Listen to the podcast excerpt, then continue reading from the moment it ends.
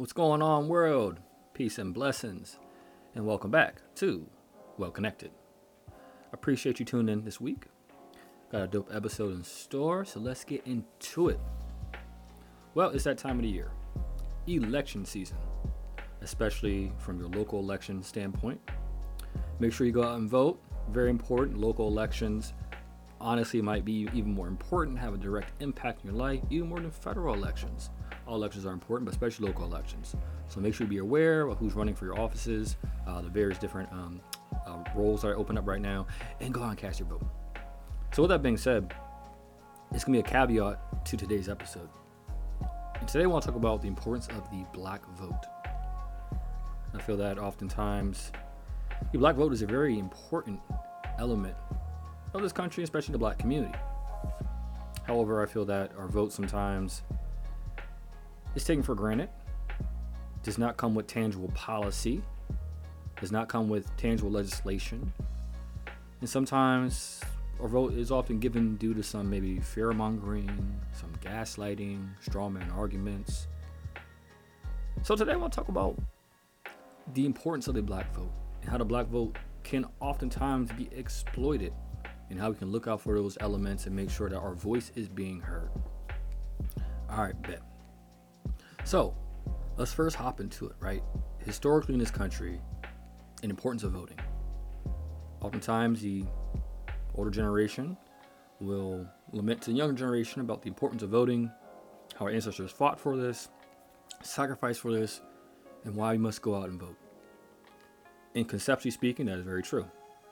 However, it's very important that we must understand the overall qualitative element about how we got to this point and why voting is important, but also why voting for tangible policy is even more important. So, collective in our country, as we know, for black Americans, unfortunately, we were brought here during slavery, and for a large first 100 plus 50 years of this country, we were just three fifths of a human being and not considered actual citizens or even people at that point. As we fast forward, we get to a point where uh, after the 13th Amendment, which went ahead and freed the slaves, quote unquote, the 15th Amendment is passed. And the 15th Amendment, which finally gave the right to vote to essentially uh, black men in this country, or all other non white men in the country at the time. So, that happened, okay? 1870, okay? This is when the 15th Amendment is finally passed. All right, so at the time, you know, it seems that, okay, finally made some strides in this country and black people can finally go out and vote again, black men. But however, it wasn't that simple. So for starters, I want to stride uh, by saying that with the black community, although at the time when the 15th Amendment was passed, and though only black men were allowed to vote, the black community always worked conjunction with the rest of the community, especially with our women as well too. Uh, we pulled together our vote. And so when we did go out and vote, it was still done from a collective standpoint. Um, women still were uh, involved in decision making uh, within the black community of giving their input. Um, of course, during those times, yes, there are gender roles and things. Um, of course, you know, not what they should be today, and of course, misogyny and patriarchy, all those things existed. However, it's very important to understand that the black community was a little different, though, because we were coming out of slavery and coming out of this uh, uh, negative, uh, traumatic experiences. The black community was very much bonded together, especially from a family perspective. So when we were given the opportunity to vote, it was looked at as an actual community vote. Even though black men were given the right to vote, it actually benefited black women uh, for what happened and what moved forward. So again, I think it's very important to establish that during that time it was a community vote oftentimes, um, and so it was not necessarily the same divisiveness um, that eventually uh, we see within the suffrage movement, which would come forward. So 1870, we get the right to vote. However, as we know, white supremacy and racism in this country, things are always going to have loopholes to them. And that's why it's very important when some people say, well, you got the right to vote in 1870, everything was good. Well, no. There were still many loopholes and things and barriers put in place to uh, negate against black Americans voting, especially in the South, right? A place where slavery had just been abolished, right? So these things included poll taxes, literacy tests, intimidation, intimidation grandfather clauses. So what does that mean, right? So federally, yes, right to vote was passed.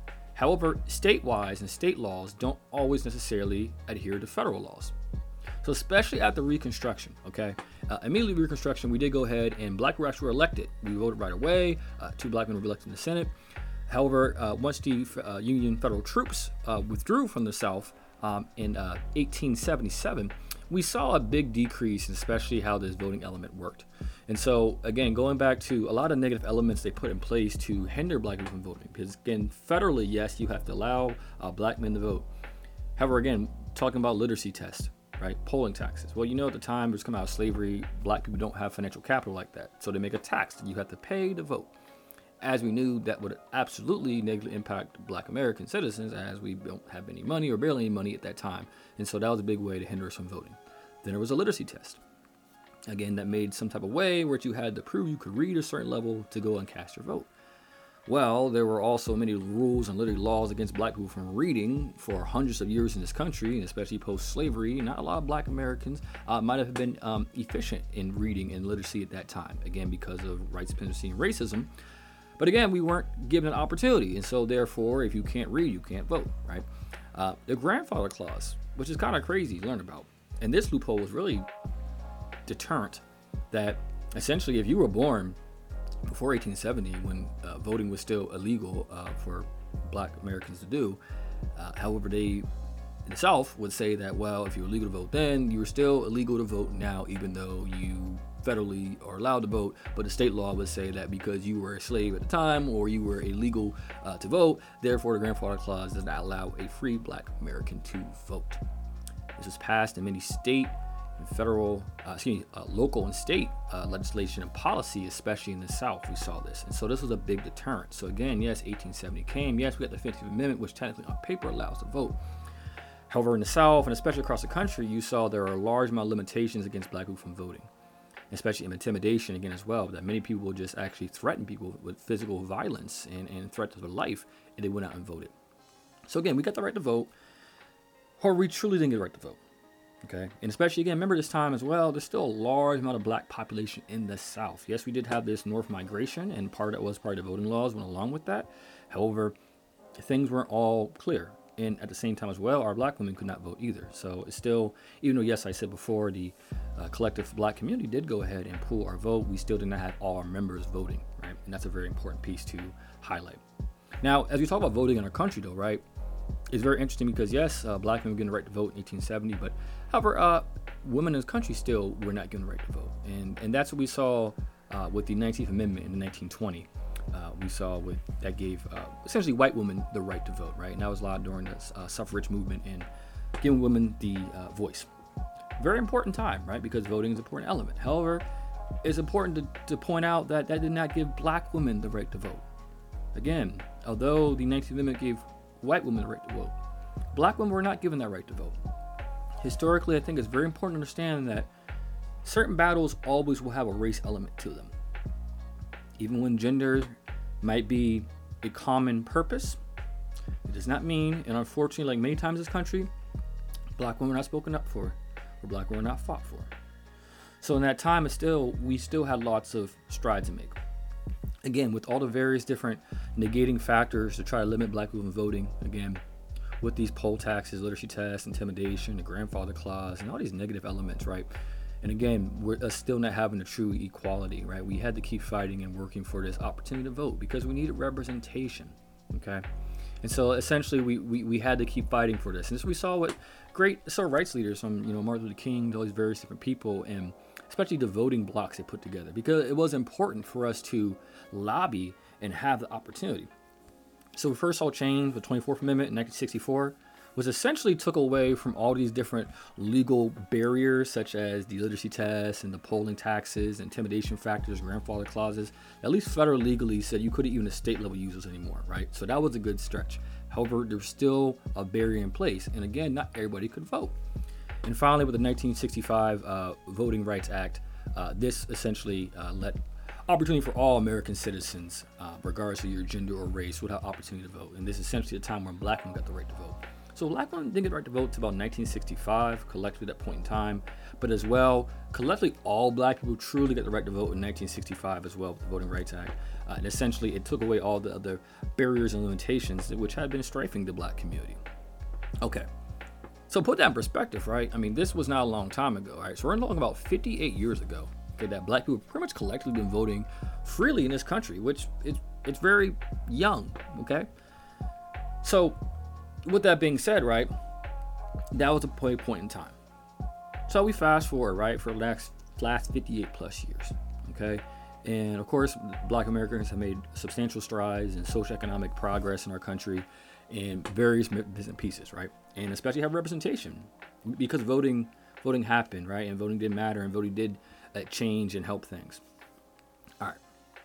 So here we are today in 2023. And you think about that voting block, okay? Again, 58 plus years. So if you're older than 58 years old, you remember a time when black Americans truly couldn't freely vote as we could nowadays. And in fact, if you're just a little younger than 58, but your parents were directly raised in that time, you know about that as well too. So those memories and things don't go away, right? Just as much as you know, in 1965 when that Voting Rights Act came, it wasn't utopia. People were still harassed and looked at, and a lot of limitations they still to this day do.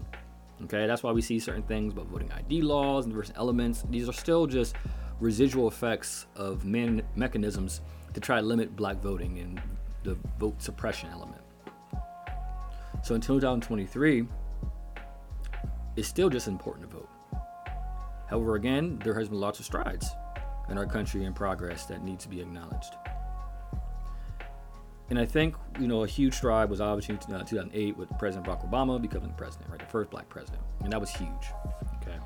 That was a big, substantial movement, and especially relatively in a short period of time for us getting the right to vote to now have our first black president. So I think it's very indicative of how far we've come and the progress we made. So we had eight years of President Obama. And at that time, we saw almost record uh, voting uh, um, turnout for the black community. First black president. All right, Obama's term ended. So this past like eight years, right, from like 2016 to kind of where we're at now as collective, I feel that this has been really increased amount of narratives to get black people to vote. This is where I see a lot of the fear mongering, the gaslighting, and the strawman arguments have really come into place and to get black people to vote. Because for years, the Democratic Party didn't have to work too hard for the black vote, especially during Obama years. Because again, it's the first black president. So black people naturally is going to vote for the black person. Honestly, it didn't matter that President Obama didn't have tangible policy for black community. Black people still voted in high numbers. That's the reality. Now, with that being said, right, because of that, the problem came in 2016 and past 2020 election was that okay, you don't have a black candidate anymore. That's all you ran on. So now you talk about why vote for the Democratic side, which again primarily black people voted for for the past almost 60 plus years. And again, the reality is, and this is where myself as an independent perspective come into place. Although, yes, of course, Democratic Party has been a home for the black community, politically speaking. And of course, the Democratic Party does give the platform for individuals we see, most elected officials, or they're black, are Democrats. And so they do have support. They may have money, resources, right, given to these individual black uh, officials we have, right? And also, of course, from an optics perspective, between Republican Party and Democratic Party, there doesn't seem to be a culture difference. The Republican Party has never tried any true organic outreach to benefit and reach the black community. And in fact, there are many people in the Republican Party that may be outward really and uh, uh, are racist and support white supremacist agendas, or maybe have a lot of rhetoric and narratives and commentary which do not align within the black community. And in fact, there are many black conservatives who oftentimes have different rhetoric and narratives that go against the black community and may talk down against the black community. So, with that being said, like I'm not naive. That's why I will never say the Democratic plantation because somehow that implies that the Republican Party is not a plantation or somehow any better. So we have to establish that. And so, with that being said, right, because of the Republican Party and conservatives, people on the right, or because those negative elements or these different racial divisive elements are highlighted, it's very easy for black people to say, well, we're vote Democrat because, well, what's the alternative? Voting for them? I get it.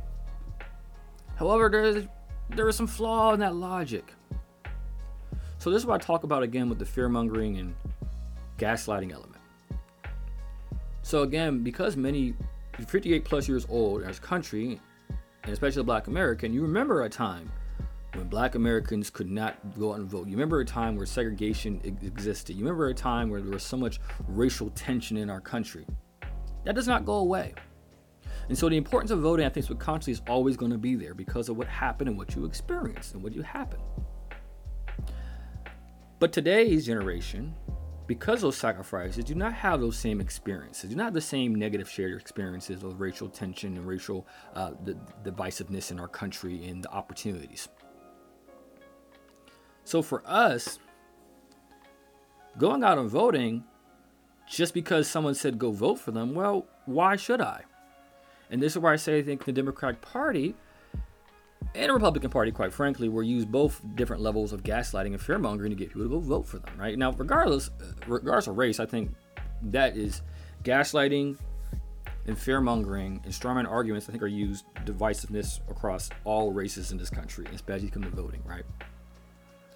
And when I talk about strawman arguments, strawman arguments essentially we take one narrative and you make an extreme out of it, right? And then you go ahead and essentially generalize all elements under that extreme. So, for example, I know one thing was really popular or narrative that was pushed in 2016 and 2020, right, was that if Donald Trump was elected president, that slavery uh, and Jim Crow would be brought back to this country, right? Because there were uh, definitely, you know, some very extreme people on the right. And historically, like white supremacist racists racists have, have voted Republican. Not saying racist white supremacists, they devil Democrat too, openly, they vote Republican, okay, like KKK, people like that and things, right? And a lot of people like that, right? There were a lot of people who might have been Trump supporters, right? Who were very openly, uh, you know, maybe racist or had a lot of racial uh, rhetoric to them. So those people exist for sure, right? But I don't personally don't think that resonates the entire uh, voting bloc that were Republicans or conservatives or voted for Trump. But we'll take those people, okay, and we can generalize it and say, well, you know, if Trump was elected, that those type of people, right, would overtake the country, and that would be the, the narrative that would rise up. And I understand what emotions are involved, especially the past couple years, the racial elements to it as well. But it, it, it, there has been a lot of divisiveness and fear, I think, because what we've seen the Black Lives Matters and, and how there has been a contrast in how our lives are viewed. But we'll take up an argument and say, well, if those MAGA extremists get a hold of the country, and the black people are going back into slavery. We're going back into Jim Crow. And I think what happens is that is disingenuous because that's not going to happen. It's 2023. In fact, it's disrespectful to our ancestors and all the work that policy and legislation that we fought for in this country. We will never regress back to that. And I think, quite frankly, to get people even thinking that that's a possibility is wrong. Because what it does, it, it gaslights you. It makes you say, well, man, I we can't let them win, so we have to go vote for the Democrats.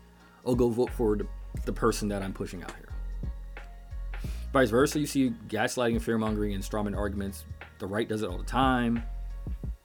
They'll take some, maybe some liberals and progressives, right, may have really extreme leftist views, right, and want to tear down the government and maybe structure things, right? You look at Antifa or look at some of these people, or you have certain views about things being pushed to our children or certain rhetoric. I don't think those people, quite frankly, those extremists represent all the left, the liberals, progressive Democrats. Okay. But in reality, there are some, sure. And I think at times they get personified and generalized as well. If you vote Democrat or you vote the left, that means you support all that controversial or divisiveness behavior and that the libs and left are going to take over the country and burn it down. Quite frankly, I don't think that either. Because again, like we have a, a, a country, like doesn't work that way. I'm sorry. I know you may say, well, well, January 6th. Those, those extremists. Sure. And now a whole different podcast I'll get into. But I personally do not think our country was at stake. I personally do not think our country was going to be overtook. I personally don't think it was a legitimate coup happen. Terrible day. Anybody enter the Capitol should be tried. Felonies, treasonous behavior. Anybody that entered the Capitol. I don't care if you just walk through, you're innocent, you legally entered a federal building. Can't happen. Okay? Can't happen. So that was a bad look. And I do absolutely agree and understand why some people might say again, hey, if we don't vote, look what will happen. But part of that again, this time, this country, when emotions are attached, we have a certain narrative and you want to see a certain way, yeah, those things are going to be very, very triggering and can support those agendas. But the problem and issue is for the black community is that we need tangible policy. We have a lot of surrogates in the black community who are oftentimes entertainers, celebrities, athletes, musicians, and this is who we use to get the black people to vote. Happens every year. Malcolm X talked about this decades ago. They called leaders. This included Lena Horne. This included Dick Gregory. And this included comedians, comics, trumpet players, baseball players. Show me in the white community where a comedian is a white leader. Show me in the white community where a singer is a white leader, or a dancer or a trumpet player is a white leader. These aren't leaders.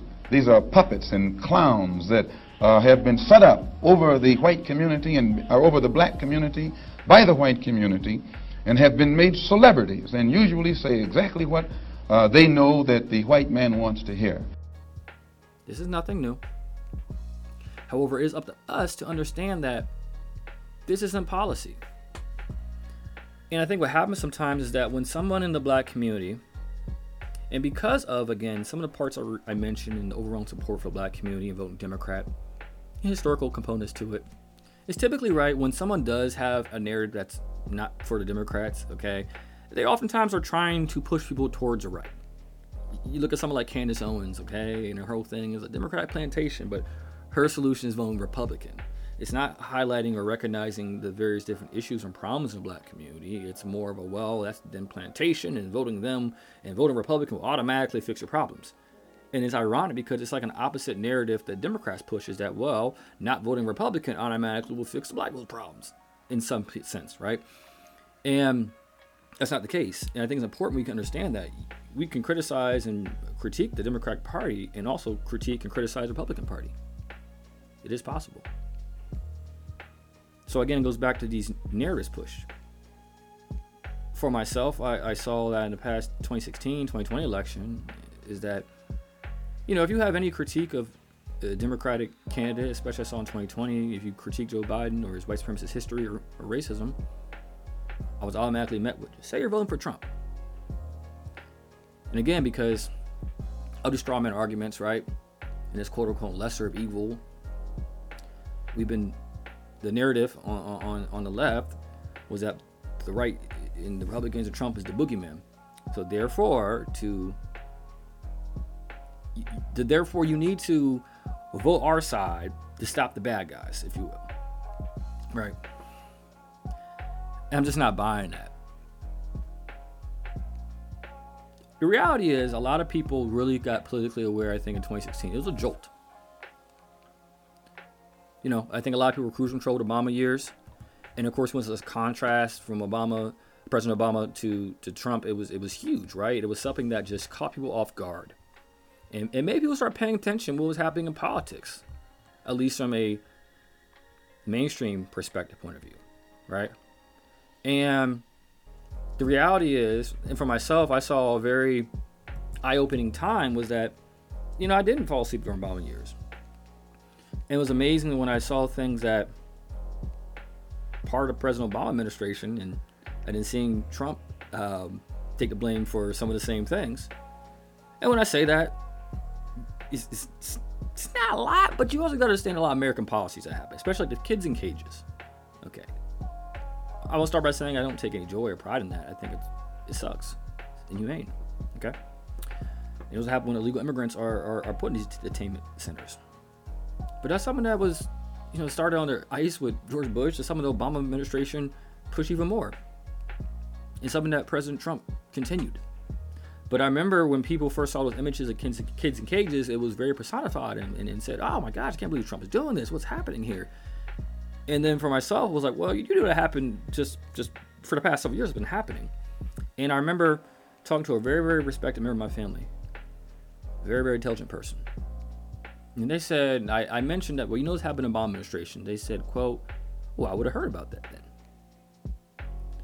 And that was very telling to me. And I realized that in the black community, it's like one of those things that if a, if a tree falls in the forest, doesn't make a sound.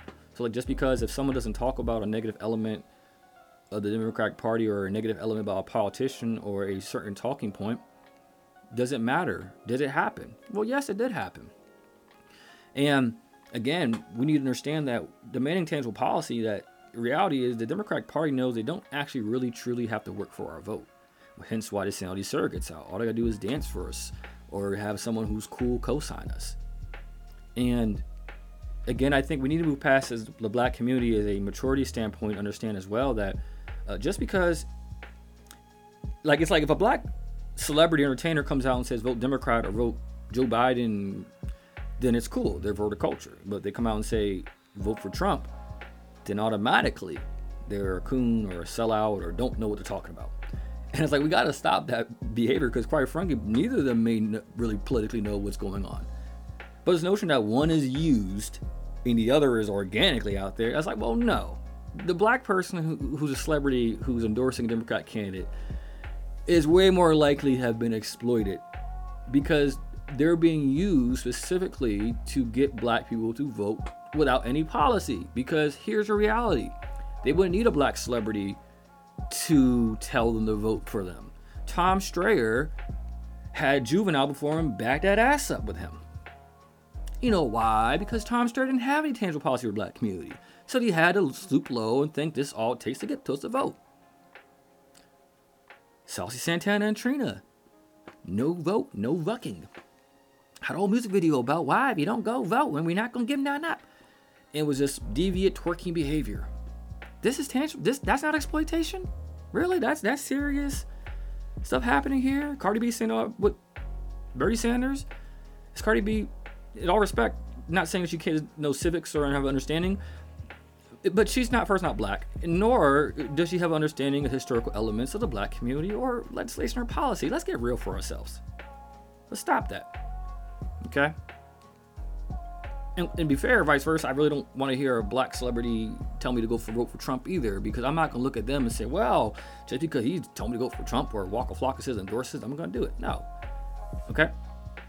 But we need to understand, make this we understand there's a difference. In terms of it's the same. So a black person openly endorsing a, a Democratic candidate or celebrity is no different than a black person endorsing a Republican Party candidate. The difference is we think culturally one cares and but if neither has policy, neither has policy. Okay.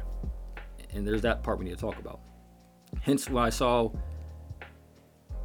with Ice Cube in 2020 election cycle where he came with a tangible policy for black community. He asked for a meeting with both Democrats and Joe Biden, and Republicans and Donald Trump. Okay? Democrats, Joe Biden told him, we'll talk after the election. Donald Trump, Republicans took a meeting. Donald Trump Republicans came up with an actual tangible policy, the Platinum Plan. Now, does that mean that that plan was actually going to go in place and legislation will get passed? I don't know. Okay, because a lot of politicians say things, right? And so I'm not gonna be like, well, automatically that means we automatically have to vote for Trump just because, you know, he said he had a plan. But so I get that, but the, the problem was I didn't like was that he was he went to both parties. He wasn't some MAGA supporter and just said I'm down for vote for Trump. Okay, he didn't pull a Kanye, put the MAGA hat on, all that. He went to both parties. One party ignored him and didn't respect him take a meeting. The other party, who was incumbent president of the United States of America, said, I'll take a meeting. Let's see what's happening for the black community. But the way he was demonized and made fun of, it's like this is the part where we have more political maturity. Most black celebrities and entertainers are paid by Democratic Party. They're, they're surrogates. They're not organically out here speaking on the betterment of black community. They don't do their own tangible legislation in research. Now, just because you're a celebrity entertainer doesn't mean that you can't speak on policy. No, anybody can, of course. No different than I can. But you're being paid to do it because that's the only time you pop out ever And that's the thing with most of these entertainers is that you look at their track record consistently, they don't talk about these issues and topics, and that's the problem issue at hand. And the way that Ice Cube was demonized and SNL did a skit on it and having a MAGA hat on him with Kenan Thompson is racist. Just because, again, this is what black people understand. Like we allow racism to happen as long as like it's supported the Democrats. Like it's like, well, as long as that person goes against my narrative, it's okay to be racist against them, right? So if a black person votes Republican or a black person has a narrative that's conservative or a talking points, therefore it's okay to be racist. Like white liberals and progressives will attack black people in a heartbeat if you do not share the same political ideology as them. The reality is both the Republican Party champions himself as free speech, and the Democratic Party champions himself as inclusivity. The reality is neither side really agree with black people that don't think like them. If a black person doesn't think conservative or it blames Republican Party, then it's like, wow, you're on a Dem plantation. You need to leave and think on your own. And then if vice versa, if a black person doesn't want to think or vote Democrat or, or challenge liberal ideology or progressiveness in some way, and it's, well, just say run for Trump or you're a sellout. It's like, well, no. Neither of those elements are true. Neither party is a true flagship of the black community. And it's like, I, I saw it's funny, you know, with again with these entertainers, celebrities, and you know, expectations of vote. Like I look at someone like Sexyy Red. Okay, entertainer, sexy her thing out here.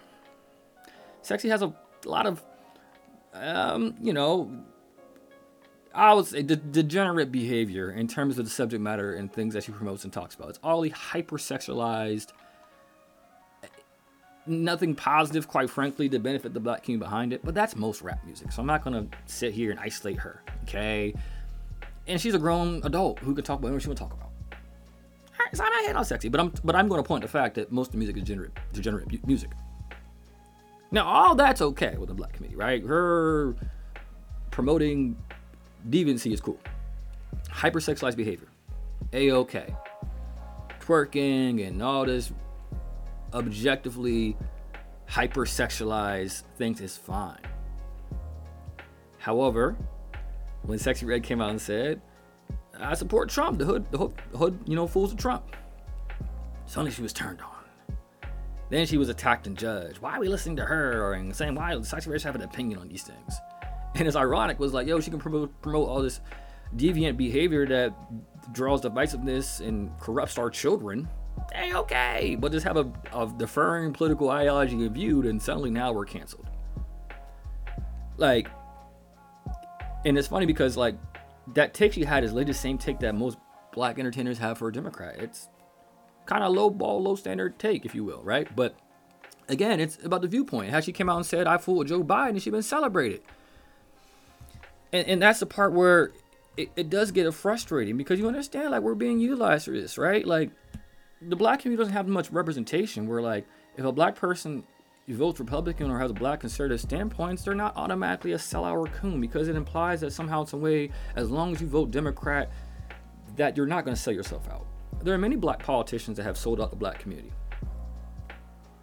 There are many black politicians that, quite frankly, from my ideology standpoint, are really no different from a lot of black conservatives because policy wise, you're not doing anything different. You're not doing anything for the black community. So I think individually, I think there are a lot of black politicians who do want to help the black community.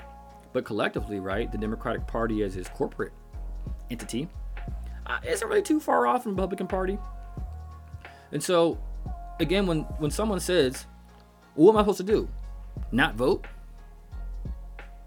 Look, I, I say that our ancestors fought and sacrificed for us to have the right to choose your local election is very important. You should always vote in your local election. There's so many seats are just run unopposed every year. 75% of DAs, district attorneys, the ones who don't pro- prosecute uh, police officers and people like that when they kill innocent people, run unopposed every year. Yeah, those are very important. But a federal election, that's what people pay attention to. So when someone gaslights and says, hey, if you don't vote this election, don't be mad when slavery comes back. Stop. You can vote for a third party. I know that may not be popular hear, especially with this hyperly partisan uh, uh, two party viewers and, and, voting block we have, uh, but you can vote third party. I know people will gaslight you and shame you for voting third party and tell you all the reasons in the world why your vote for another person is wrong. You must vote for my candidate, and the whole world will fall apart. It's the same cycle every year. Every cycle this is the most important election yet, which may be the case in some capacity, but quite frankly, from a federal level, oftentimes things aren't going to dramatically change that much. I understand that, of course, there's things on the ballot in federal election that's coming up this year that are very important, right? And there's a lot of issues that could shape the country. So yes, but at the same time, we also have to demand tangible policy.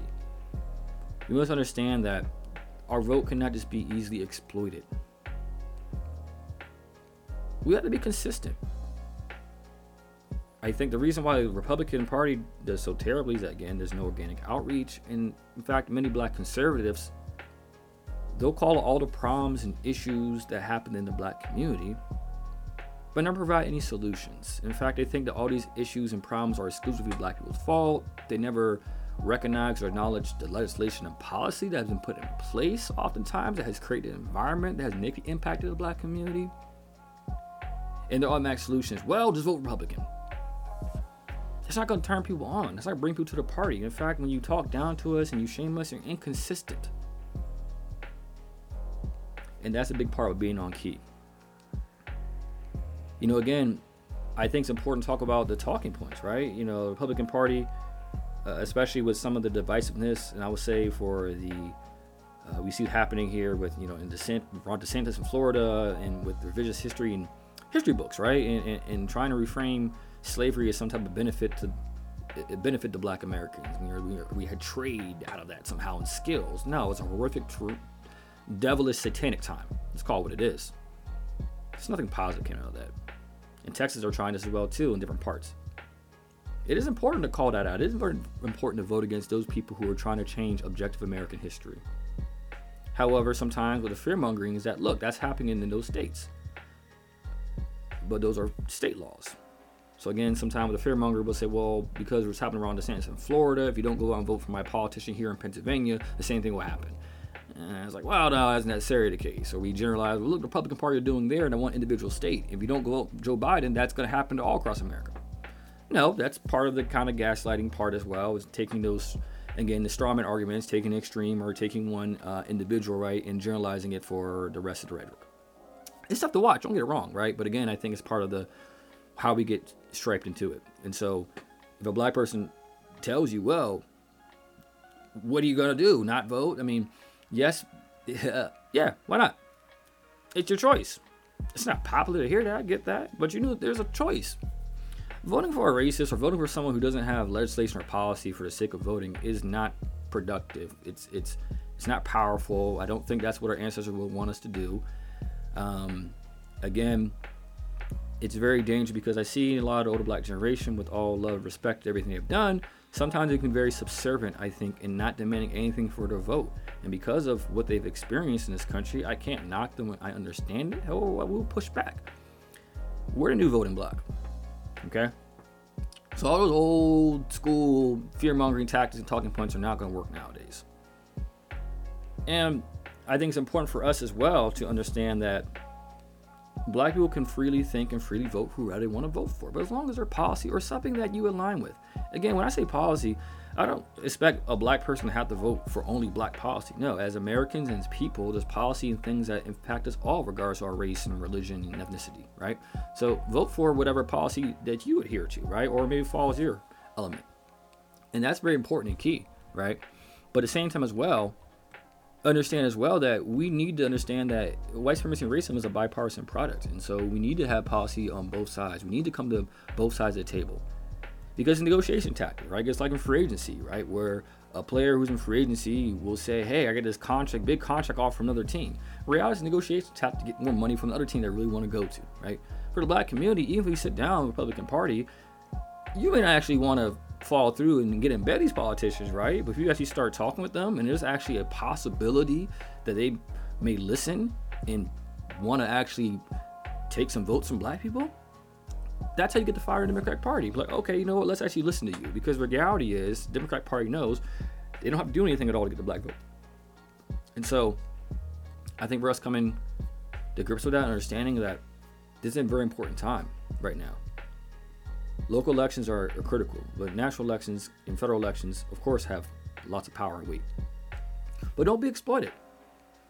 If a black person supports a Democratic candidate, that does not mean they're automatically for the culture, and vice versa. If someone supports a Republican, conservative candidate, does not mean they're automatically a sellout or coon. Doesn't mean for the culture either, right? However, we have to separate the two. We have to stop seeing as two dramatically different instances because reality is your party voting for a certain person someone told you to, or a certain celebrity or entertainer influenced you to. Do your own research. But again, as well, have a backbone. It's a new day and age in America. And we appreciate all the sacrifices that the older, older black generation has done for us. But we don't have to live in that same fear. I'm not going to cry over a racist white man being elected president. Like I saw Roland Martin crying for Joe Biden. I did take a shot just now, but I needed to. Like in Van Jones, people like that crying, black men crying. And, and the last caveat I say, what takes my next podcast episode, is I have never voted Republican. I have never voted for Donald Trump. I'll never vote for Donald Trump. I denounce Republican Party. And I can still say objectively, Joe Biden has passed legislation, policy, intangible negative elements to the black community more than anything Donald Trump has ever done.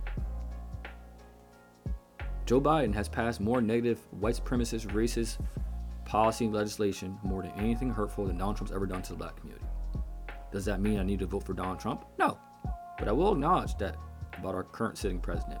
I know a lot of people have blinders on because of he was a President Obama's VP, and a lot of people don't challenge that. Uh, but that happened, and we'll talk about that more in the next episode about expectation of the black vote. And I stand on that as well too, very strongly. I do.